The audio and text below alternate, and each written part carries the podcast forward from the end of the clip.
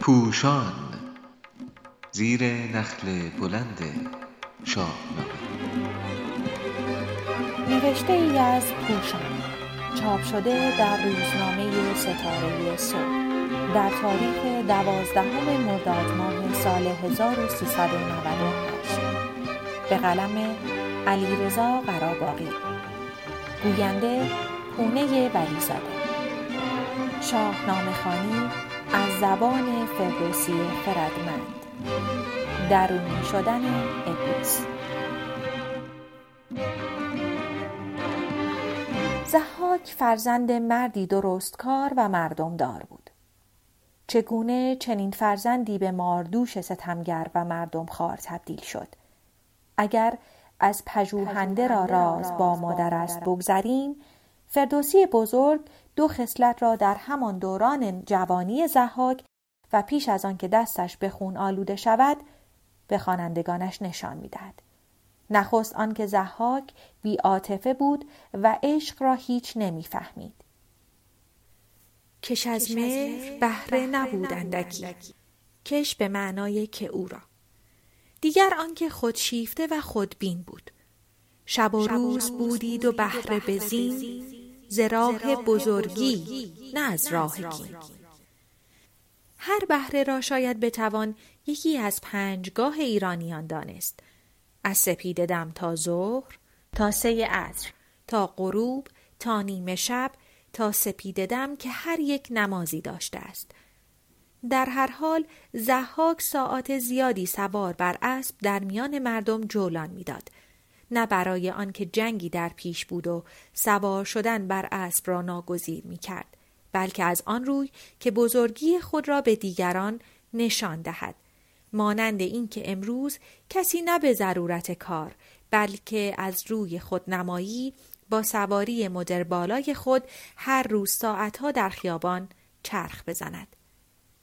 ابلیس به چنین جوانی نزدیک می شود و برنامهش این است که دو مار بر شانه های او برویاند تا مغز جوانان را بخورند. ولی چرا این کار را در همان آغاز با شعبده و جادویی نمی کند؟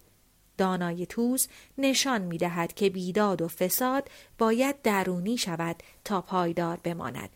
پس در گام نخست ابلیس پدر زحاک را در چاه می اندازد ولی پیشتر با او مشورت می کند. تنها به رضایت او نیاز دارد وگرنه همه کارها را خودش بدون هیچ گونه کمک و دخالتی از سوی زحاک انجام می دهد. به این شیوه زحاک در سرزمین تازیان به شاهی می رسد.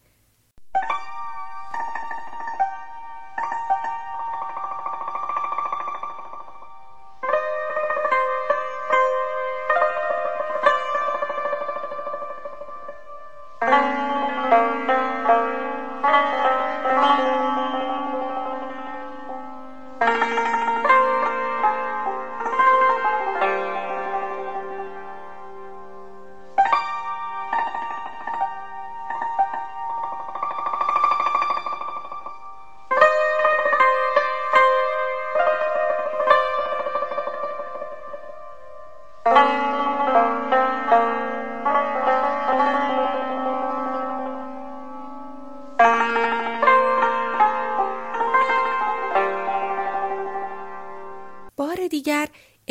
به شکل یک جوان آشپز در سر راهش قرار می گیرد و کلید آشپزخانه شاهی در اختیار او گذاشته می شود. گوشت جانوران در آن زمان کمتر خورده می شد.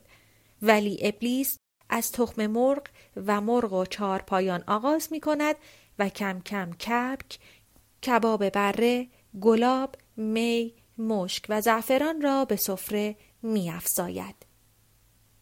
به خونش بپرورد بر سان شیر بدان تا کند پادشاه را دلیر. بسیاری گفتند دلیر در اینجا به معنای گستاخ است و با غذاهای گوشتی و خون ابلیس آهسته آهسته زحاک را خونخوار کرد. شاید این برداشت نادرست باشد. برنامه ابلیس آن بود که در دل زحاک نفوذ کند و او را قدرتمند تر کند.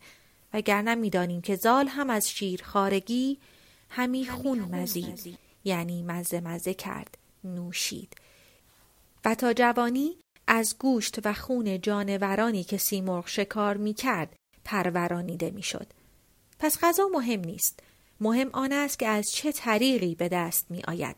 هدف ابلیس آن بود که با خوردنی های خوشمزه چنان کند که سخن هرچه گوید فرمان کند به فرمان او دل گروگان کند. و همین کار را هم کرد. شه تازیان چون بخوان دست برد سر کم خرد مهر او را سپرد.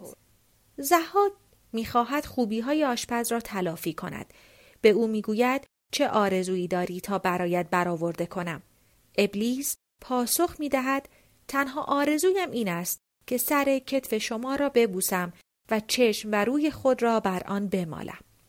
زحاک با همان خوشچیفتگی که در است سواری دیدیم بدو گفت دادم من این کام تو بلندی گرد زین مگر نام تو.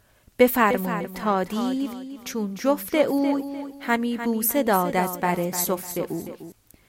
فردوسی بزرگ جفت را برای قافیه شدن با سفت نیاورده. برعکس به جای کت و شانه سفت گفته است تا بتواند جفت را بیاورد و سطح رابطه را نشان بدهد و بگوید زحاک او را به خلوت خود راه داده است تا شانه هایش را ببوسد.